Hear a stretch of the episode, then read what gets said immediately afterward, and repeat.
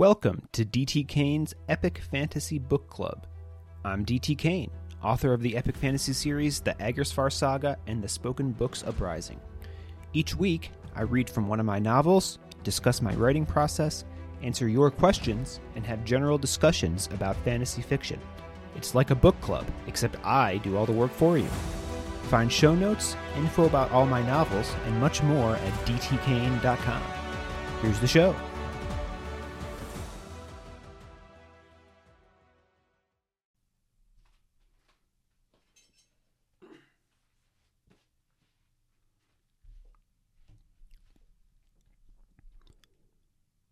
Chapter 27 After Emma spoke the spell to reconceal the door, they followed her and the other cityless down a dark corridor, lit only by the occasional torch set in a sconce along the wall.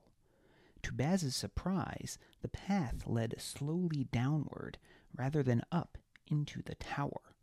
The air began to cool, and Baz rubbed his arms, goose flesh popping up on his skin.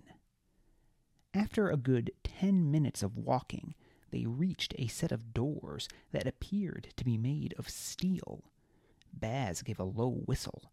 He didn't know the first thing about smithing, but he was certain it was quite the feat, building any door out of steel, if for no other reason that he'd never seen a steel door in erstwhile. The libraries being what they were, always competing with one another, definitely would have had some if they were feasible. Emma exchanged a look with Aelin, as if doubting what she was about to do. He shrugged at her. We could still kill them. Probably be doing them a mercy. How do you think she'll handle them once they've seen Undertome? Undertome? thought Baz. Emma sighed, shaking her head. Then she heaved open the steel doors and led them through. Baz rubbed at his eyes, certain what he was seeing couldn't possibly be there. But when he looked again, the incredible scene remained. Reports of Tome being an abandoned shell were apparently grossly mistaken.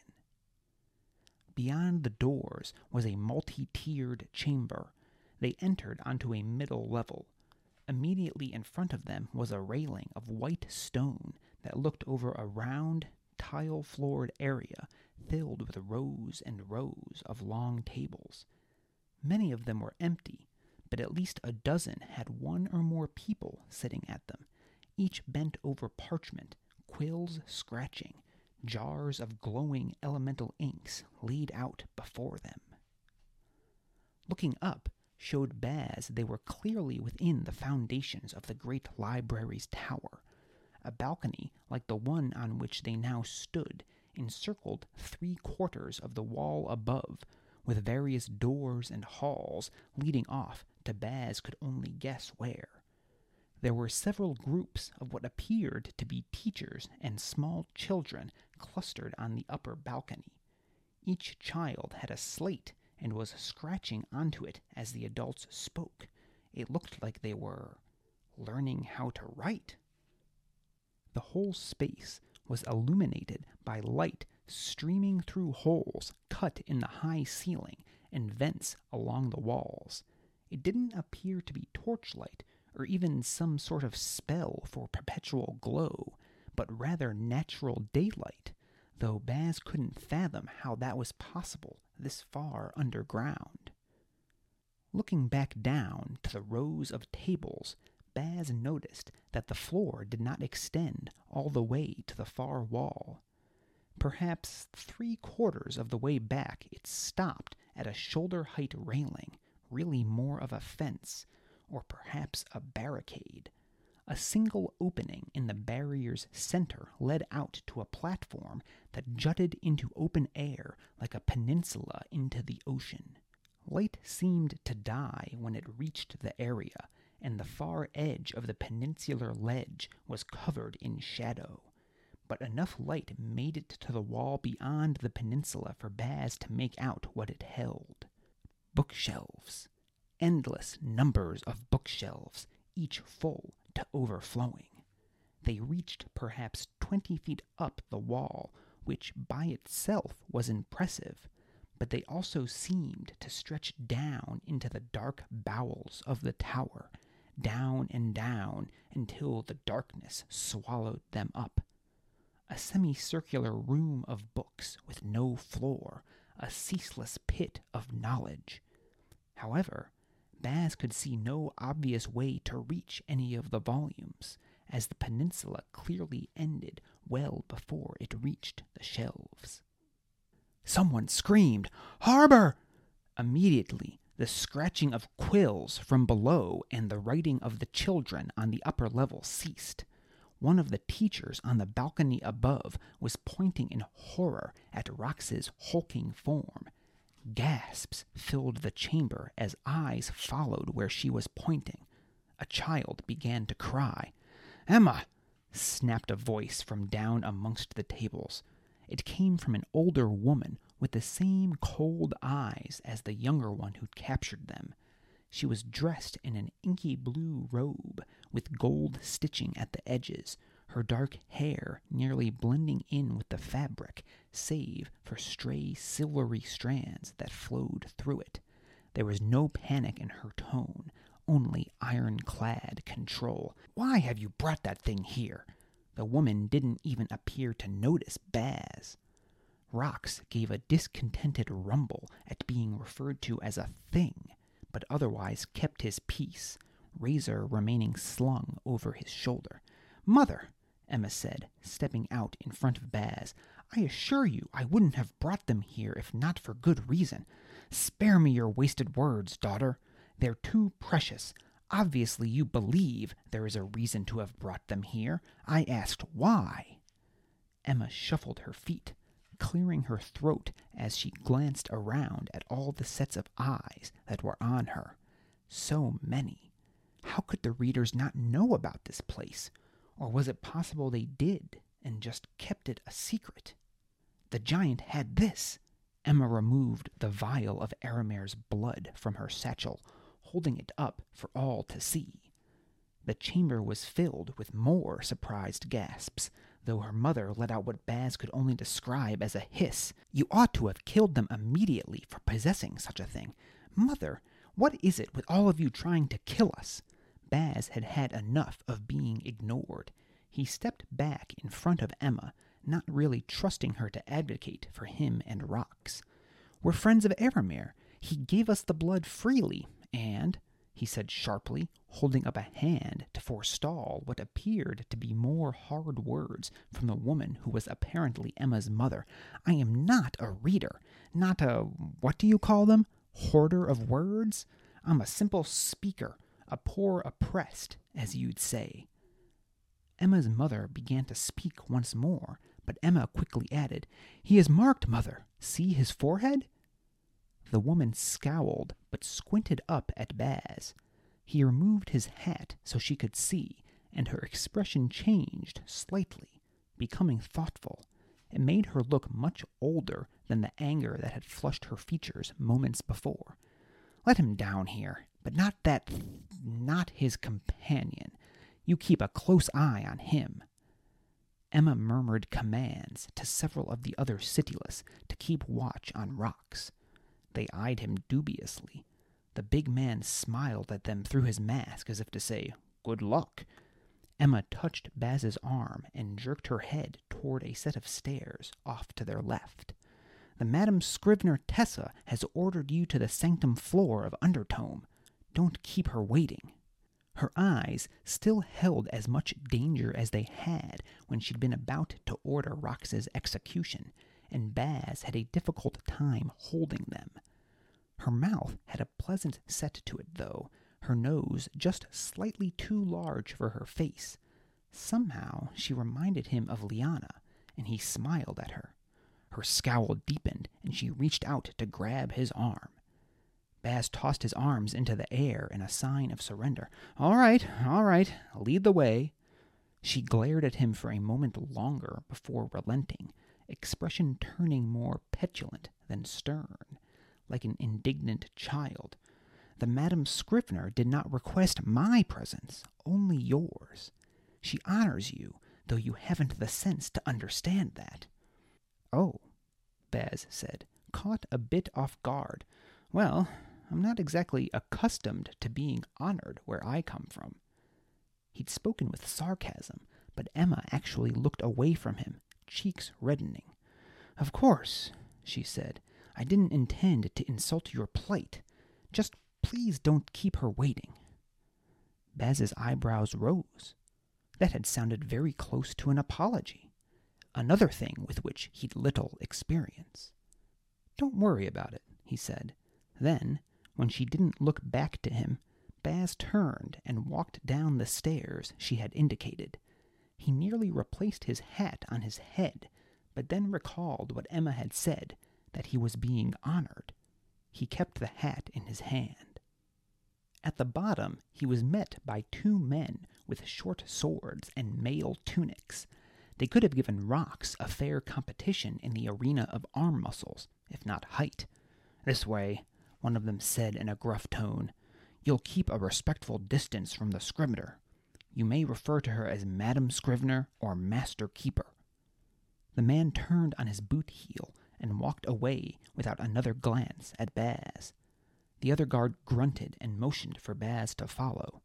It's generally sound practice not to argue with men carrying swords, so Baz shrugged and did as the guard indicated, following the other between the rows of tables.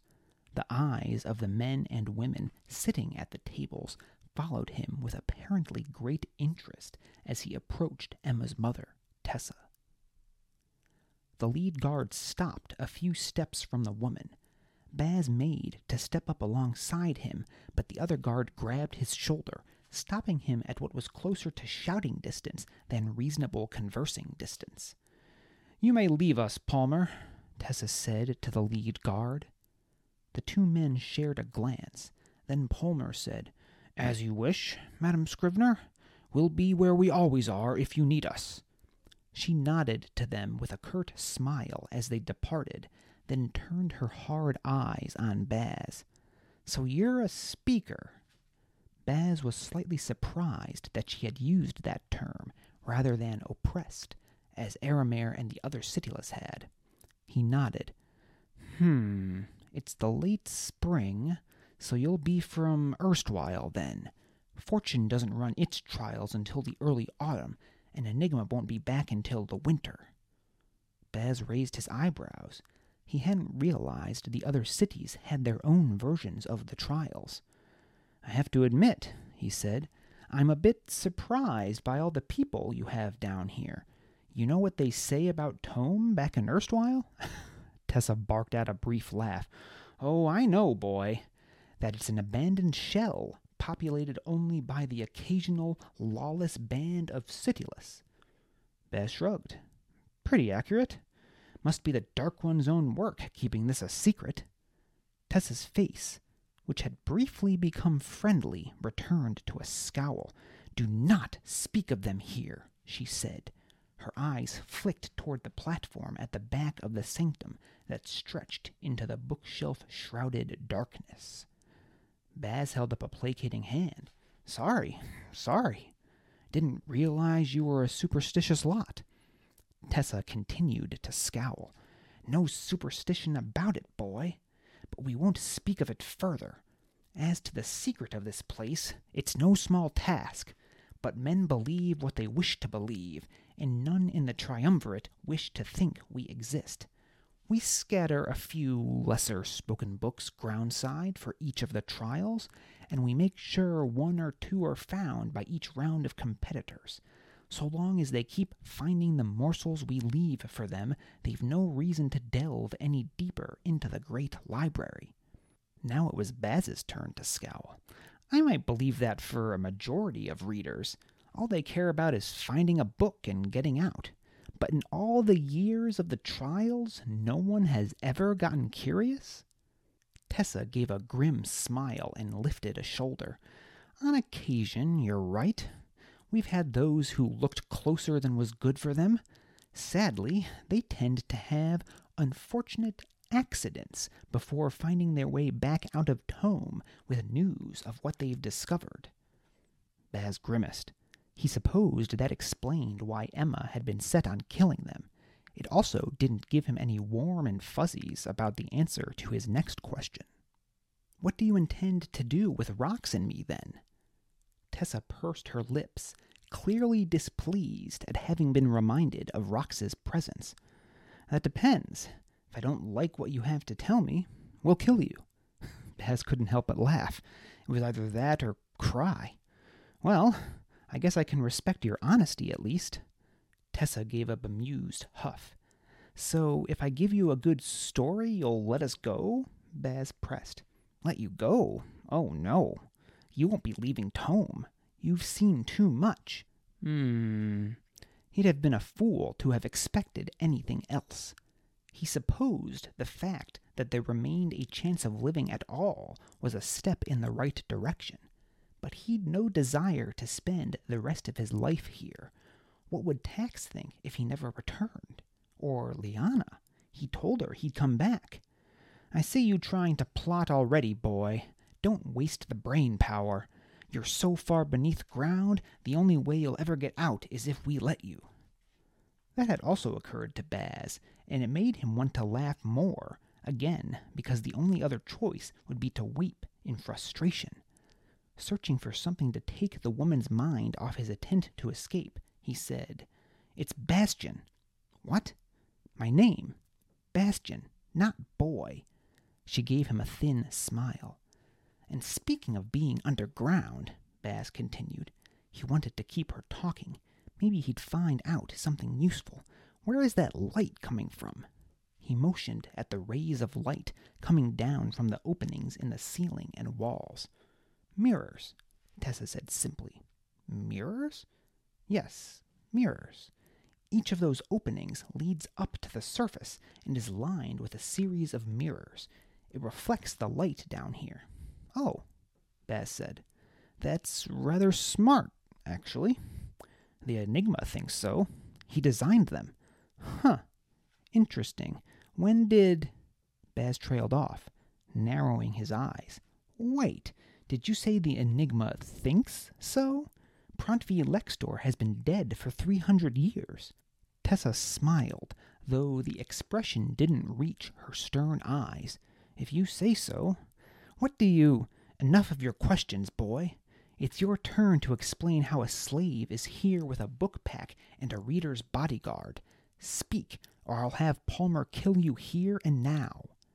Baz stuttered, though nothing coherent came out, and finally he forced his jaw shut.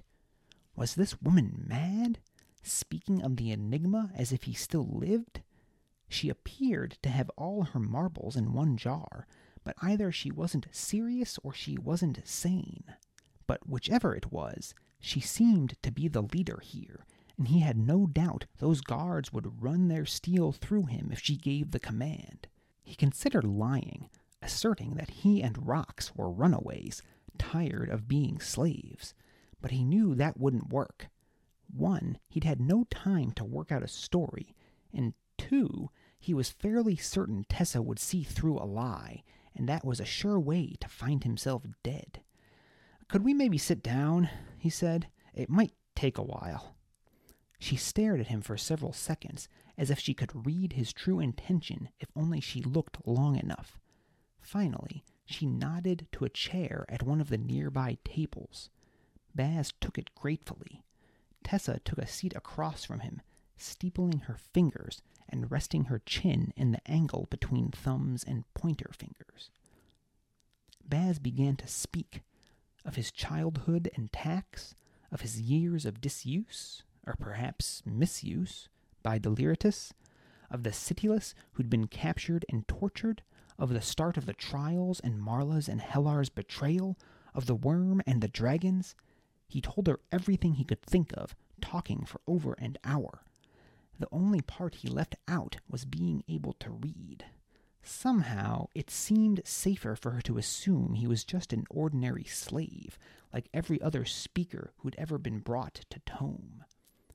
Tessa remained silent for the duration of his recitation, giving no indication as to what she thought, no hints as to what might appease her and what might spell a quick end to the air going in and out of Baz's lungs. Finally, Baz reached the part where they'd been captured by Emma and fell silent. For a long time, Tessa merely glared at him from beneath lowered brows. Why? she asked, after what seemed forever. Why? Why are you helping him? Oh. Baz shrugged. Like I said, it's the only chance of seeing my brother again. Besides, what else could I have done? Run off into the wilds? You could fight back against those who oppress you. Baz laughed and shook his head. All right, lady, you sound like my brother. Yes, she nodded. Your brother sounds like someone I would like to meet. A shame about his sight. Baz grimaced, but there'd been no malice in Tessa's comment. He'd probably love it here. You really teach everyone who lives here to read? Tessa's eyes grew sad. You speak like it's such a great thing. But long ago, it was like that everywhere. Have you ever considered why the readers don't permit anyone else to read? Sure, Baz replied. They're afraid of what could happen if the Illits get their hands on some spoken books. Could start a revolt or something. Tessa shook her head.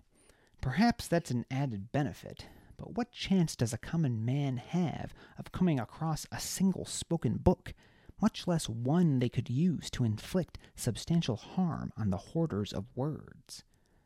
Baz leaned his head to one side, considering. I see your point, but then what do you think the true reason is?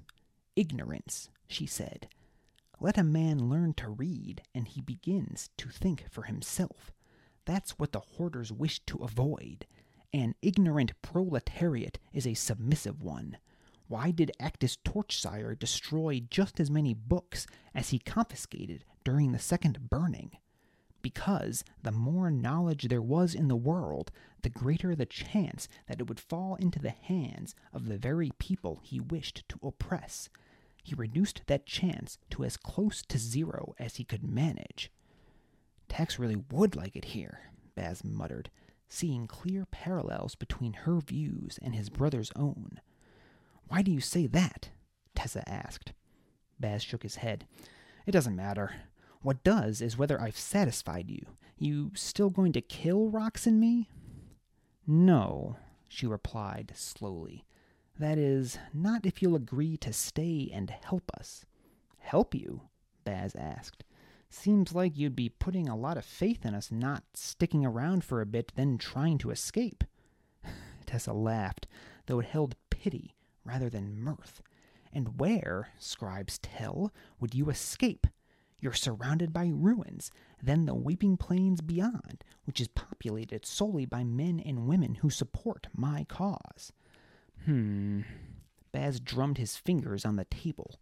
She had a point. Maybe if they could get up to the surface once more, Aramare would get them away from here. Then again, these people seemed to know the Book Dragon. Baz might not find him nearly so helpful if this Tessa woman told Aramare that he and Rox were a threat. But there had to be some way out of this. He just had to keep her talking until she said something he could use. What is it exactly that you're doing that I'd be helping you with? Continuing the scribe's great work, Tessa said, finishing the books of power they had nearly completed before the burning. Baz compressed his lips at that, looking over Tessa's shoulder to the wall of bookshelves beyond her. Seems like you have plenty of books already. Tessa followed his gaze, shaking her head. Once, she said, that wasn't a pit, but a wondrous canyon that stretched so far into the earth you couldn't see the bottom, not due to darkness, but due to the limits of man's ability to comprehend its vastness. The light reached down into its depths, and book dragons spent their days retrieving volumes for orators and students and researchers alike. And, as hard as it might be for you to imagine now, even for ordinary men and women who simply wished to read for pleasure. Reading for pleasure? Baz asked. He tried to think of how much one could learn if permitted to read for the simple joy of it. for the sole purpose of acquiring knowledge. He shook his head at the profundity of the thought. It seemed a complete impossibility. Somehow, that thought made him sad. Tessa nodded, seeming to grasp the thoughts going through Baz's mind. Today, we do still have some books accessible to us, probably enough that we'd be considered the wealthiest library in all the triumvirate. But these volumes here aren't counted among them. They are lost to us, as is most of the great library. I don't understand, Baz said. I mean, I guess you don't have the book dragons any longer to help you get down there, but couldn't you build stairs or a ladder or something? That's so many books to just leave sitting. Tessa's expression was bleak. Forgive me. Opportunities to speak to someone who lives outside Tome are extremely rare, and it is easy to forget that knowledge I take for granted is totally unknown to one such as yourself. What knowledge? Baz said haltingly, suddenly unsure whether he wished to know the answer. You have likely spent your life hearing that the burning was caused by the hubris of the three scribes, that they attempted to craft books of such power that it destroyed them and Tome along with them. Baz shrugged. That wasn't exactly how a conservator would have put it. Liana would probably be offended by that summation of Oration's history, actually.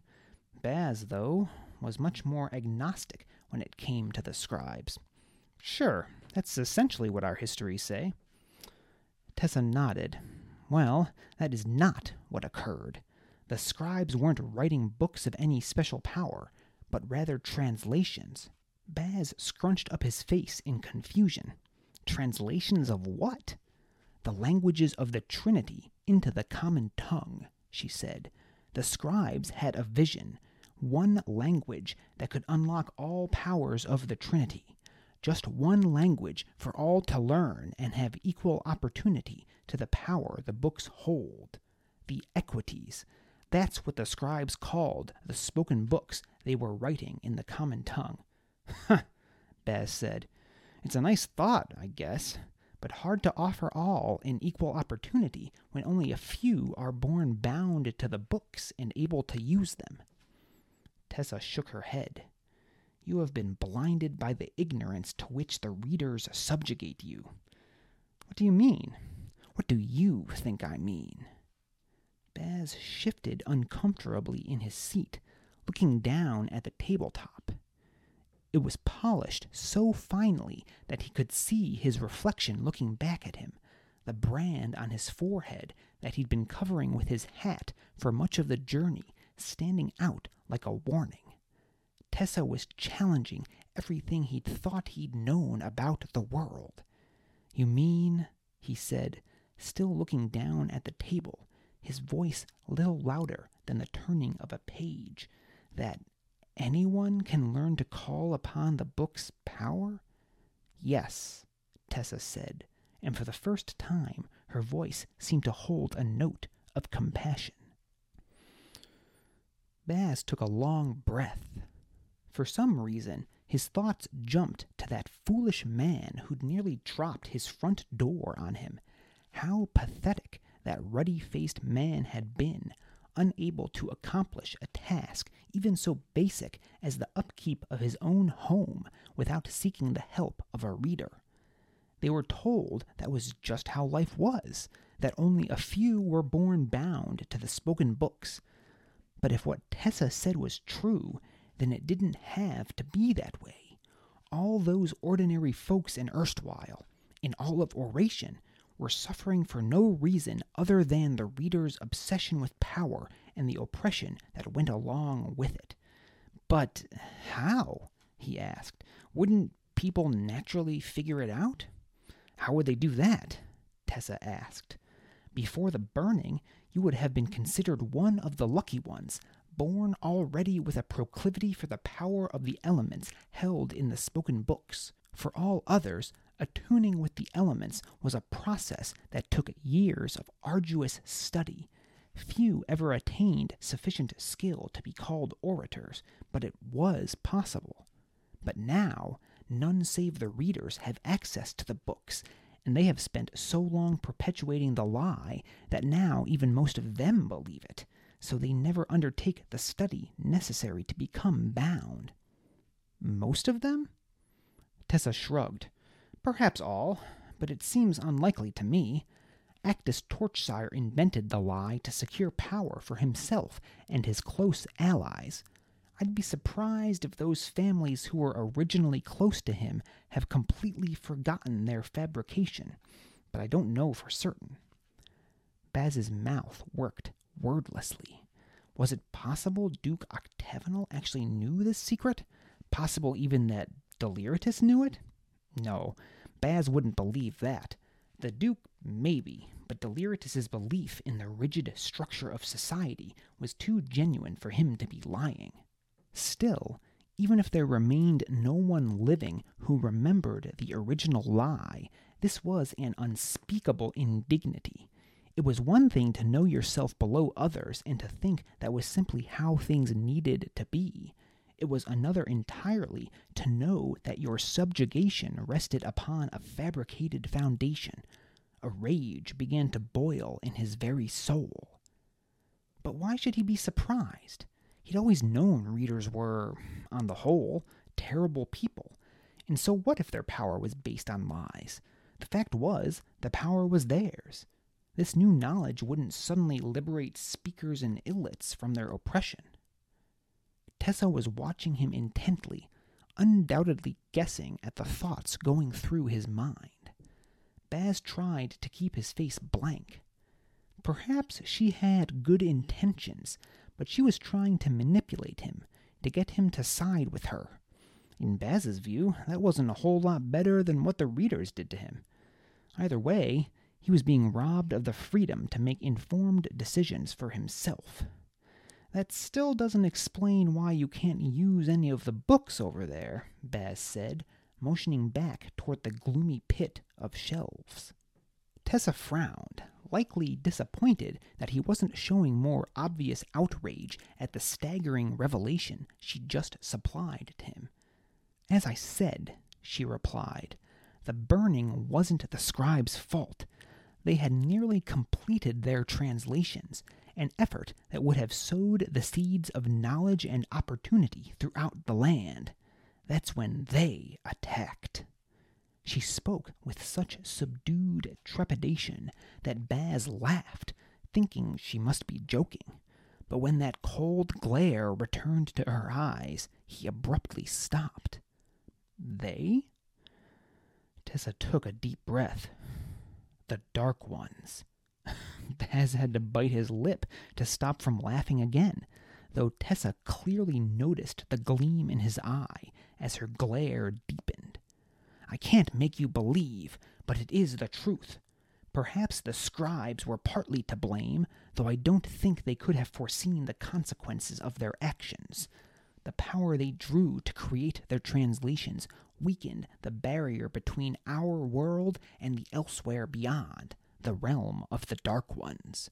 The burning was the only way to stop them from breaking into the mortal realm. They are trapped, but the weakening of the border remains. Tessa looked back over her shoulder. Baz looked at her incredulously.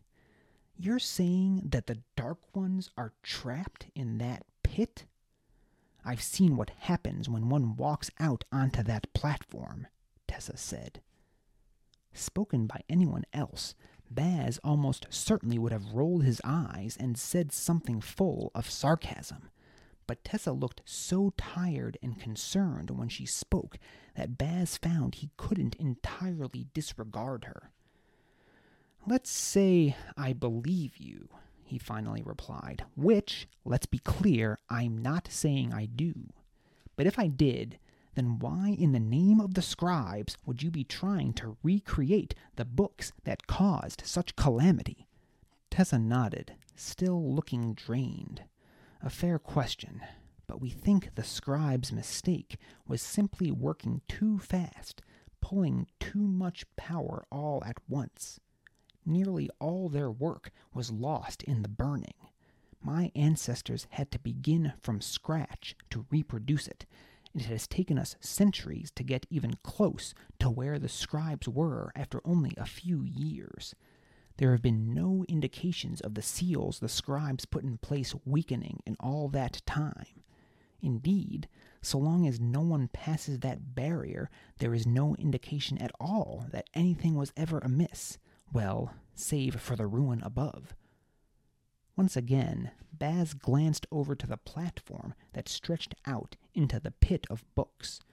The shoulder height railing separated the sanctum from most of the pit, but he noted once more the unobstructed gap in it that would permit anyone to simply walk out onto the peninsula. Why don't you just seal it? We have tried many times. Any materials you place in the void simply, well, it's difficult to explain if you haven't seen it, but suffice it to say, they just vanish after a few hours. I like to think of it now as a reminder of the consequences of failure and the import of the work we carry on here. Baz considered the platform for several more seconds, then rested his forehead in one hand, rubbing above his eyes.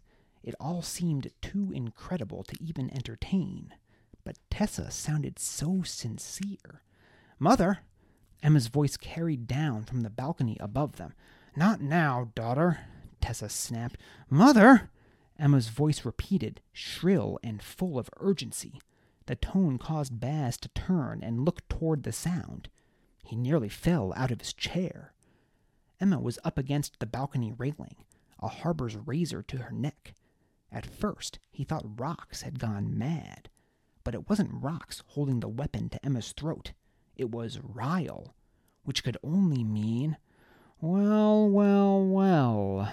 Marla's voice chilled Baz's bones as she came up to the railing beside Ryle and Emma. What have we stumbled upon to here?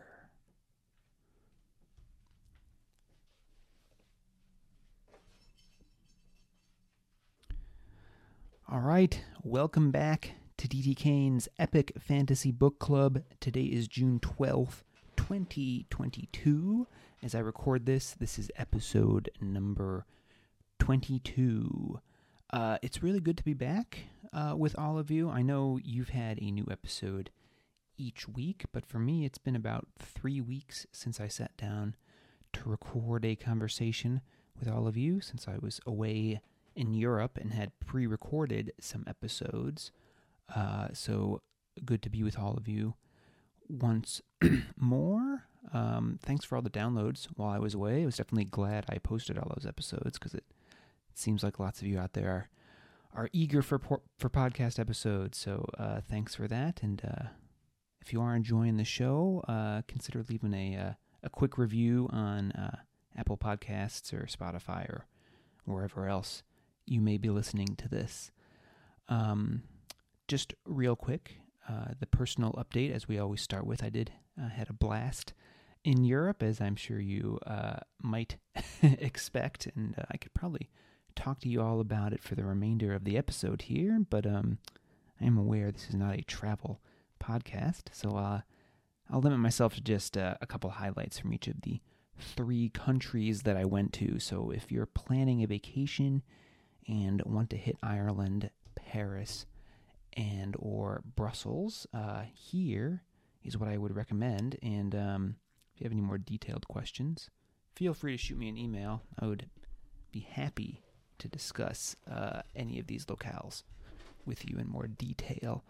Uh, so in Ireland, um, you'll most likely start in Dublin, and as stereotypical as it may sound, the Guinness Storehouse Tour uh, is definitely a highlight, particularly the Gravity Bar, which is uh, at the very top of the storehouse. So you don't really tour the brewery uh, at Guinness. I don't. Uh, I, I haven't looked into this extensively, but I don't. I don't think they actually give tours of the production facility. Uh, the storehouse is more like a Guinness museum, and it's it's seven stories tall. Um, and at the very top there is and this is the on the seventh floor, which is the very top of it. There is a, a bar called the Gravity Bar, which is a play on some beer making terminology. We don't need to get into that. Um, but it has 360 degree views of the city of Dublin uh, up there. So it's a really awesome place to have a beer. A pint is included with your admission to the storehouse. So definitely got to go up there and check it out. Even if you uh, are not a beer drinker, uh, it is worth going up there just to see the views. And there aren't that many tall buildings in Dublin, so this is really one of like the tallest structures. So you really get unobstructed views all the way around. It's it's really pretty awesome. I think it's like 20 euro or something to get into the into the storehouse. Uh, definitely worth it. If I lived in Dublin, I would consider paying that just uh, for the privilege to go up there and uh, have a few drinks.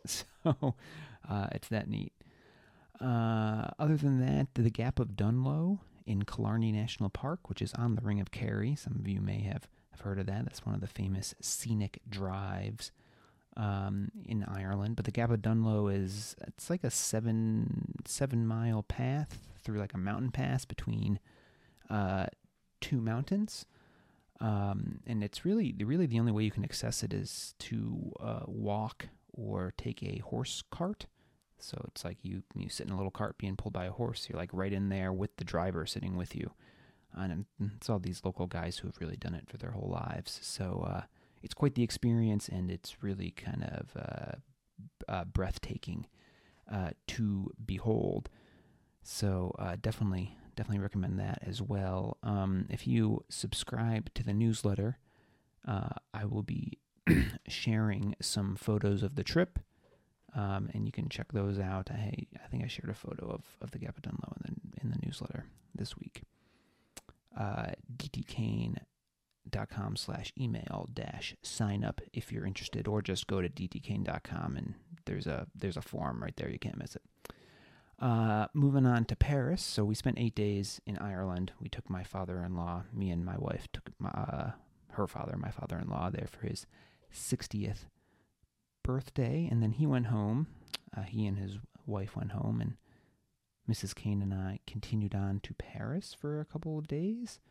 Uh, there, um, again, stereotypical, but visit the Eiffel Tower. It is really cool in person. Definitely walk around, walk around it, and then uh, you can walk across the river, the Seine, and there's like a big park on the other side there where you can get additional awesome views uh, of it. Takes lot, take lots of photos. If you, if you uh, have a significant other, make sure you get a photo uh, kissing with the Eiffel Tower in the background. Um, and then I think my second thing would be just to uh, get a bottle of wine and a sweet treat at an outdoor cafe there. Um, I love. I love. I've, I was only there for two days, but I can already say I love the outdoor cafe culture there. There's like one on every street corner. The little two-person tables where you can just sit and and watch the traffic and the people going by uh, on the street, and obviously the food and wine there are exceptional. So highly recommend. Um, I went to a couple cafes there, uh, Les Nemours and Cafe Blanc. Those are both near the Louvre. Um, I think you would enjoy either of those. Uh, we drank mostly French rosés while we were over there, and they were quite good. Uh, if you're just looking for pastries, I can also recommend Tartine Bakery or Boulangerie, which is the French word for bakery. That's a couple blocks from the Louvre, or Cafe Liberté, which is uh, in the Latin Quarter, which is uh, across the river from where uh, the Louvre uh, is. So there you go. And then finally, we went to Brussels for a couple days. Uh, the beer there was awesome. Uh, if you need any beer recommendations, happy to happy to give those to you. But my two highlights there are the Atomium, which uh, I wasn't really familiar with uh, before I was researching what to do in Brussels. But it's kind of like the Eiffel Tower of Belgium. That's what they call it. Um, they built it for the World's Fair back in 1958, I believe, and uh, it's cool. It's this really tall, several hundred foot tall um, sculpture of a uh, atom that you can go inside. It's made of aluminum, thus atomium. Um, you can go inside and you can take an elevator all the way to the top and see uh, 360 degree views of Brussels and the surrounding area. Uh, and then there's also, so, you know, there's the uh, guess they're protons and neutrons, and I don't know. I'm not very good at science, but you know, it's got a bunch of spheres. Um, so you go all the way to the top, and then you go back down, and then you kind of go up again, and there's like some exhibition halls in it where they have some art exhibits um, that were cool and interesting to look at. So definitely uh, worth a trip over to the Atomium in Brussels.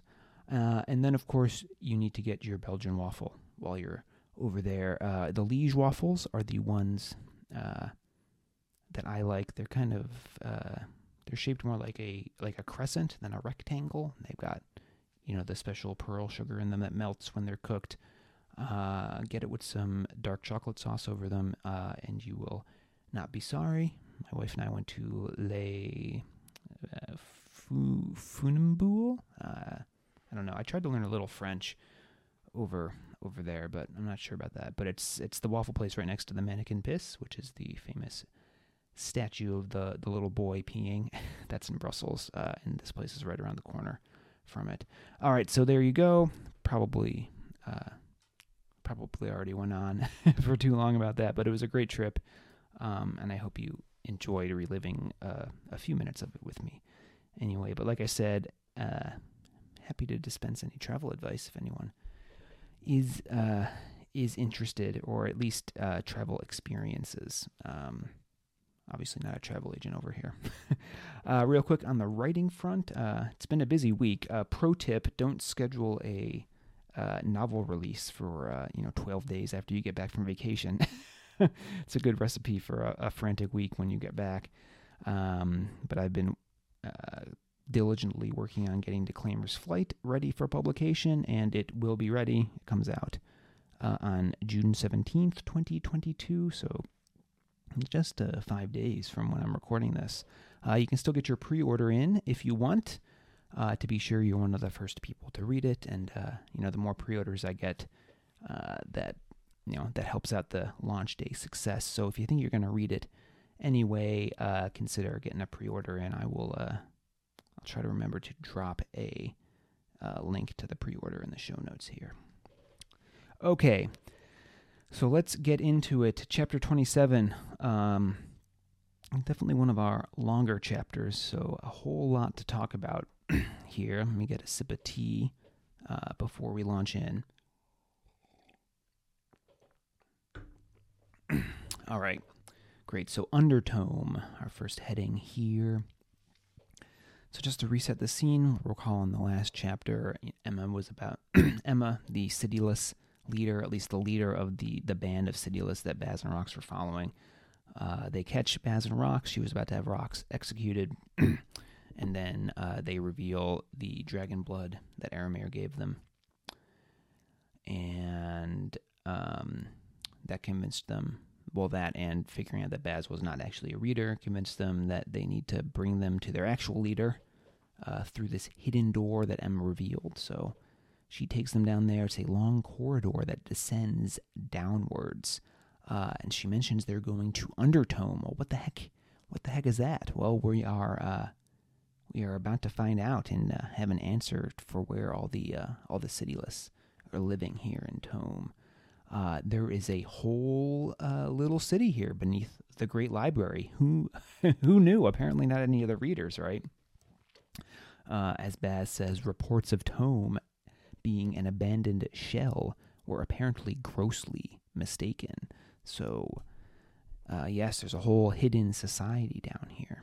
Uh, our heroes, just to set the scene here, uh, a little, our heroes enter into the middle of a three tiered chamber. They're on a, a, stone balcony, white stone balcony, overlooking a lower level that's full of rows of long tables and at some of them there were people sitting writing bent over parchment with jars of glowing elemental ink. Uh, and then up above there appear to be living quarters and another balcony that encircles much of the space, where it appears groups of young children uh, are being taught how to write. So this is uh, pretty shocking, right?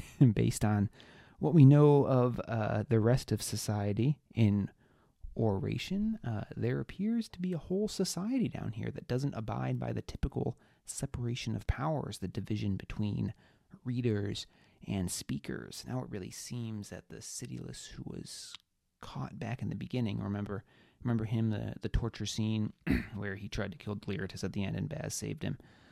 Um, you know, that guy wasn't an aberration, right? You know, they thought it was such a big deal that he knew how to how to read, but uh, it looks like everyone down here in Undertome is, is taught how to read and write. So, uh, um, grand implications here for the whole society if this secret gets out, it would seem. Um, but despite all of that, and none of that's really the defining feature of the space, right? Uh, it's this this peninsula type walkway that extends past a barrier at the uh, the far end of the lower level of the chamber. It's uh, jutting jutting out into darkness. It leads out into this dark pit where, uh, as Baz tells us, light seems to die. Uh, and the pit is lined with countless bookshelves. In fact, why don't we just take a look at Baz's description here? bookshelves, endless numbers of bookshelves, each full to overflowing. They reached perhaps twenty feet up the wall, which by itself was impressive, but they also seemed to stretch down into the dark bowels of the tower, down and down until the darkness swallowed them up. A semicircular room of books with no floor, a ceaseless pit of knowledge. However, Baz could see no obvious way to reach any of the volumes, as the peninsula as the peninsula clearly ended well before it reached the shelves. All right. So next, um, after Baz takes that all in, we are introduced to the Madam Scrivener Tessa, um, who turns out to be the true leader of Undertome, uh, and also Emma's mother. We see the the familial resemblance here, or at least Baz tells us we see it.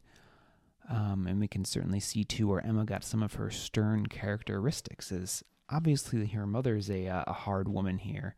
She is uh, you know she's upset but not frantic right? When you know everyone else kind of freaks out when they see when they see Rox and you know she's just pissed right? You know what is emma doing bringing these bringing these people uh, down here? You know tessa seems to make the same initial assumption as her daughter did that um, baz is a reader but uh you know baz butts in in his characteristic way right? Which uh prompts Tessa to uh, order him down to the sanctum floor, where she is overseeing the scriveners who are uh, writing at the tables. Uh, you know, what is it they're working on down there, by the way? Remember, they're writing with elemental ink.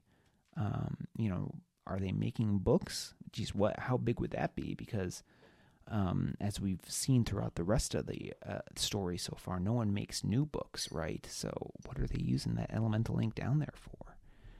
Um, right. Okay. Um, I think that's better. Little headphone trouble there. Uh, okay, so the first thing that Baz discusses with Tessa is how they've kept Undertome secret for so long. You know, uh, apparently they've been playing the readers for quite a long time here. This settlement down here is not new. Um, they've got a whole system here. They plant uh, purposefully uh, a few spoken books above ground each year so the trials participants have something to find and no reason to go snooping snooping around uh, the ruins. In fact, Tessa kind of implies that they they make sure a couple of the books are found, right?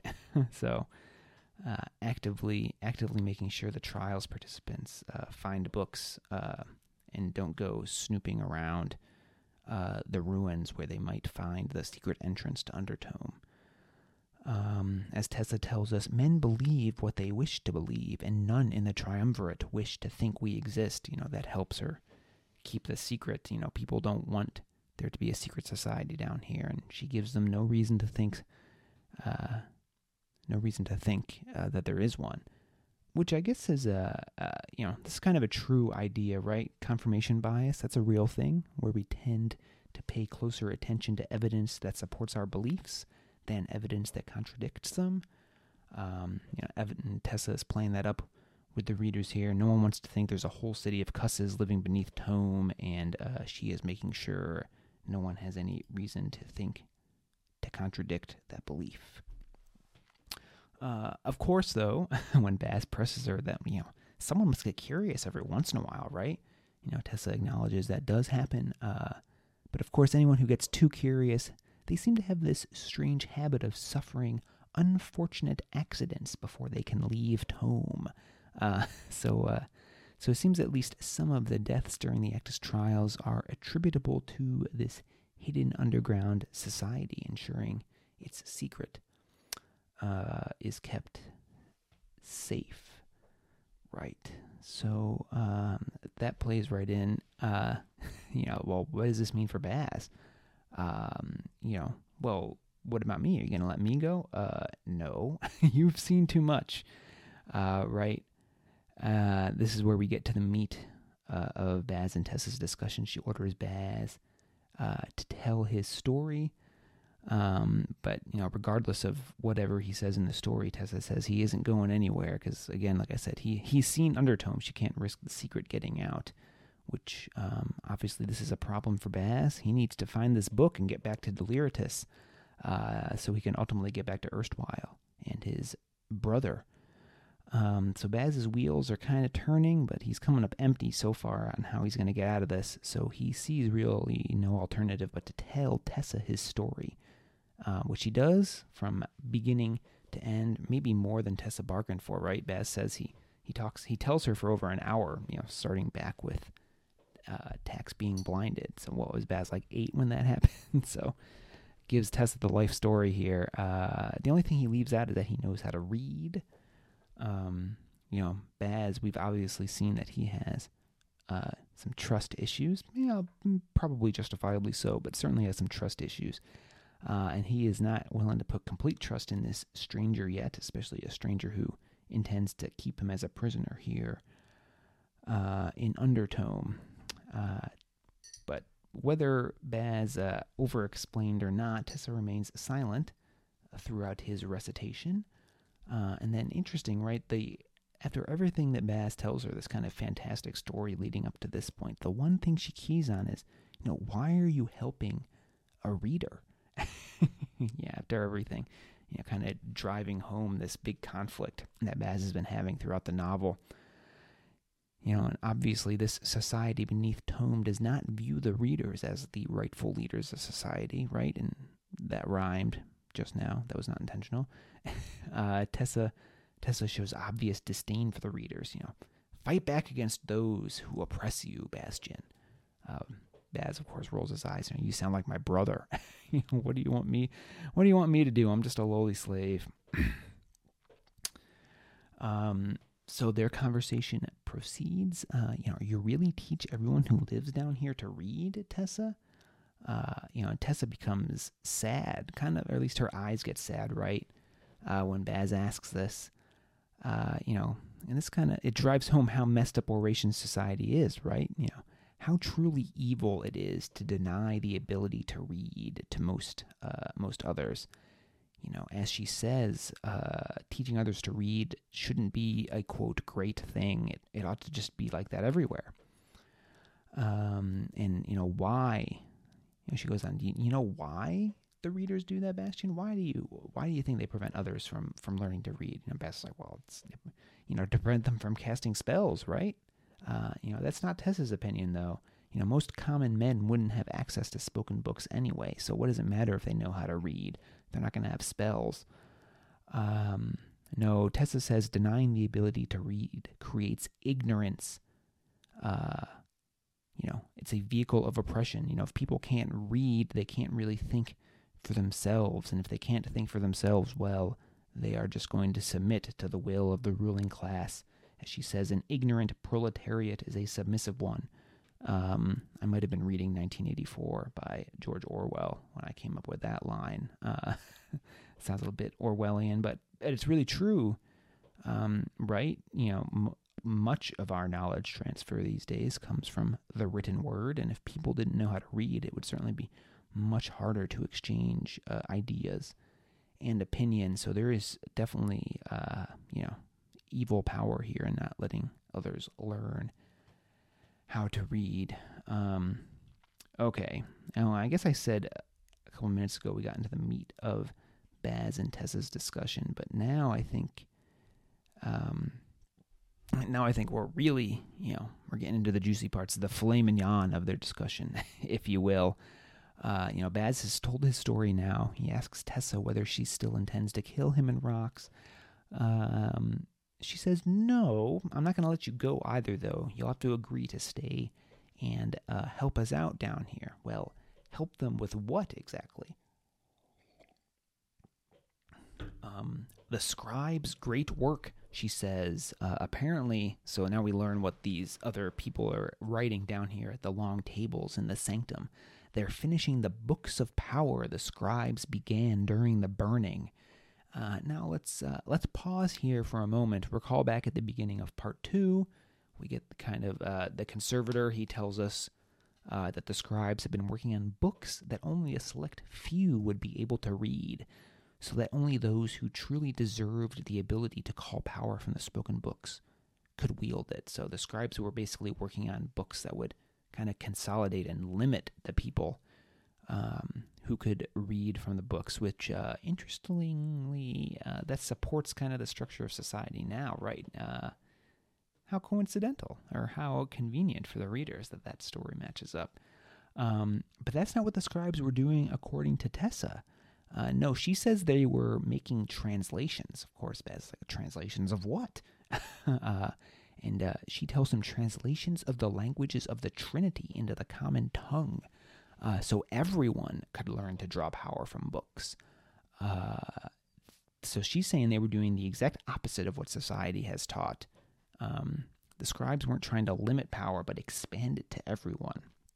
Getting kind of a big lie here. Um, you know, but Baz, uh, Baz initially is not impressed by this, right? Because he's like, well, what's the point of that if only certain people are born bound to the books? Um, you know, even if they can read, not everyone's going to be able to call forth their power. And then, uh, so now Tessa drops the uh, the first big bomb here uh, of the chapter. You know, that was uh, uh I didn't want to explode right into the mic there, but boom. uh, already foreshadowed this for us a few chapters ago, but here's confirmation. It's all a big lie. Uh, anyone can learn to draw power from the books. Um, wow. I know I just kind of like broke the magic system there, right? But that's what Tessa's that's what Tessa's telling us. Um, you know, the reader's power is really based on this lie that only some people uh, are able to draw power. Now, it is true that some are born more naturally gifted. They're able to draw the power without much training. So uh, these are the people who become the speakers, right? You know, we haven't really gotten into how someone is tested as to whether they're going to be a speaker uh, or not, but apparently some are born with the ability to just draw the power, uh, but most have to study and work at it for a long time. Um, and that's why this lie has, you know, they've been able to keep it hidden for so long, right? Because, you know, the people with the natural ability, well, they're enslaved, they're turned into speakers. And then, you know, no one else, you know, if they fail that test, or I guess, I guess pass that test, right? You don't, it's a pass not being able to draw power from the books because otherwise you become a slave. Um, but if you you know if you prove you're not a speaker when you take that test, then well you're not studying and working to try to draw power from the books. So uh, no one ever learns how to do it. So this lie kind of just perpetuates uh, itself. Um, you know, and as Tessa tells us, this was, it was created originally by Delirious' ancestor. Remember, Acktus Torchsire, the guy that trials are named after. Uh, he created this lie to consolidate power among his allies, and uh, now it's been, uh, you know, now it's been told for so long that even most readers uh, believe it for the truth. And uh, you know, Baz is Baz is trying not to show his surprise to Tessa here a little bit. The implications you know, uh, if Baz could reveal this secret, what you know, what would the consequences be? Just think of the anger in the masses, um, learning that their whole society is based on this lie. And uh, then what about here in Undertome? So this would imply, uh, geez, they know this secret, so they're training. Does it mean everyone down in Undertome can draw power from books? You know, geez, they could raise an army potentially that's capable of challenging the triumvirate cities. You know, potentially. We don't know how many people are down here, but you know, you think even a relatively small group, if everyone could could read, um, You know, just imagine a whole society that isn't dependent on reading spells to other people before they cast them. Uh, getting into a battle with readers who have to work in pairs with their speakers, you can certainly certainly see the advantage there. So things are things are slowly being turned on their heads here. Um, and if that's not bad enough, then uh, you know that's really that revelation is really small potatoes when it comes to the next bomb Tessa drops. Right, boom. You know, boom, boom. you know, the two explosions here. Tessa seems to believe, uh, you know, as as they're talking, right? You know, Tessa seems she seems to at least be implying that they don't really have that many books here in Undertome, and Baz is like, you know, he's looking over at all these shelves, and finally he's like, uh, infinite shelves over here. What are you talking about? um, you know, well, Tessa's like, well, you know, we we've got some books down here. We'd probably be the wealthiest library in Oration if we if we were considered a library. But uh, all these books here, well, they are they're lost to us. She says, and why are they lost? Well, uh, you know, originally she, you know, she initially seems to forget that Baz doesn't doesn't know why, um, but then she's like, "Oh, well, you're an outsider. Of course, you don't know. Uh, it's because the Dark Ones are imprisoned in that dark pit over there." um, wow. So you know, the Dark Ones. We've only really heard them referenced in passing up to this point, but obviously they're they're kind of like these mythical demons we've seen people kind of mutter and and curse about. Um, but Tessa tells us here, you know, they're the ones who caused the burning. Apparently, uh, the scribes drew so much power trying to create their translations that uh, they weakened the barrier between this world and the elsewhere, which is sort of like this world's version of hell, right?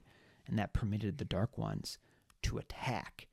Um, and and uh, I don't know, maybe this kind of comes out of nowhere, but I think uh, uh, you know the prologue. The prologue set this up right? So we finally see what Pront Velextor was actually up to in the prologue. He was descending the tower at the Great Library to imprison the Dark Ones who he'd inadvertently released on the world uh, by attempting to create these new spoken books. Remember, he says he's going down to imprison his foes um, in shadow, right? So that's apparently what he did. He's imprisoned them in the darkness down here in the bowels uh, of the Great Library.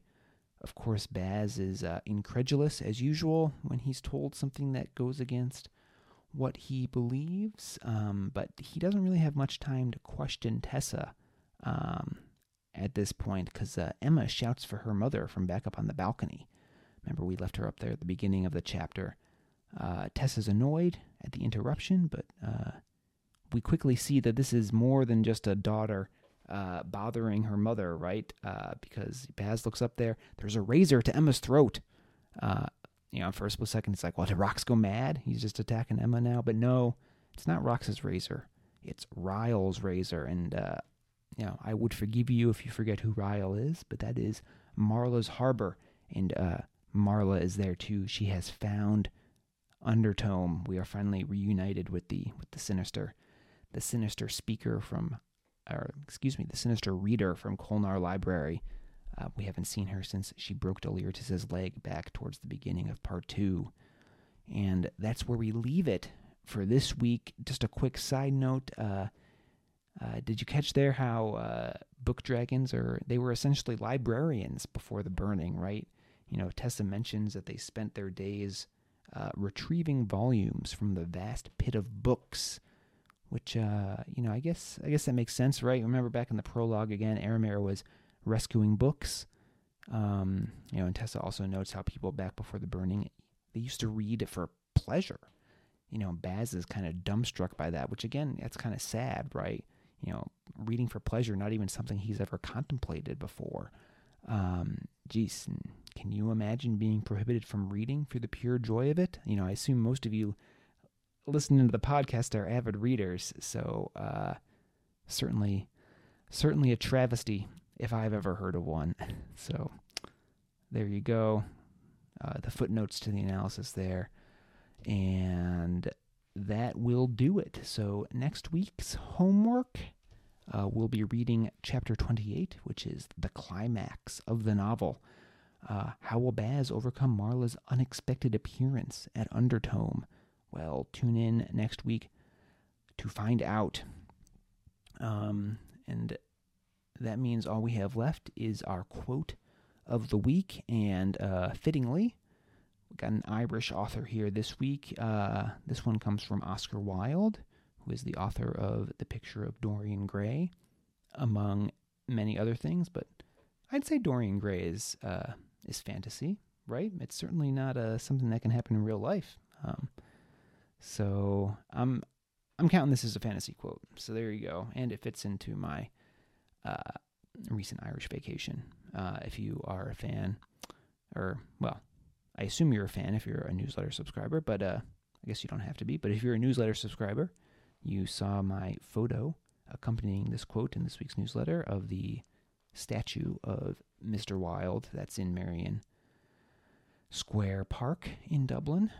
Um, and the quote is The books that the world calls immoral are books that show the world its own shame. Um, then I did write a little blurb about this, as I do with all of the quotes now. Um, and it goes something like this Most people don't like discomfort, it's just so uncomfortable. And if you go through life always picking the easy path, you might very well find comfort. That's not so bad. Uh, ask yourself, though, do you really want comfort, or do you want to climb that mountain, or live abroad, or gasp, write your novel? At the end of your days, will you be glad you played it safe, or will you regret not gritting your teeth and striving for your dreams? There you go. That's this week's little philosophy essay. Um, if you have any favorite fantasy quotes, go ahead and share them with me, DT Kane at dtkane.com, and um, I may feature your quote and write a little essay about it in a future a future episode and newsletter. So send those my way. Um, and then just closing up again, uh, five days until the Claimer's Flight comes out. You can get your get your pre-orders in. Uh, if you like. It's on all the major online retailers, and I'll try to leave a link uh, in the show notes for that as well. And then was there something else? Uh, oh, just uh, another one. Uh, like I said, I've seen lots of you doing downloads lately, so thank you for that. I appreciate all the support. And uh, if you do have a moment or two, consider dropping a quick review on iTunes, Spotify, uh, Google Podcasts, Amazon Podcasts, wherever you're listening to this. Um, it does it does help me out, get me some more visibility. So thanks for that, and thanks for listening. Uh, and until next time, this has been DT Kane's Epic Fantasy Book Club. Why have you brought that thing here? The woman. Ah. Quotation marks mean someone isn't speaking anymore. Pro tip Tessa gave a oh, Tessa gave a grim smile. That's actually that would have been a good pun, but that's not what it says. okay, chapter twenty-seven eight.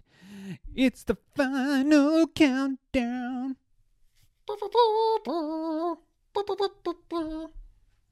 All right, better save my voice for the reading here.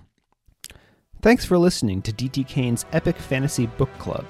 If you liked today's episode, please consider rating and reviewing wherever you listen to podcasts.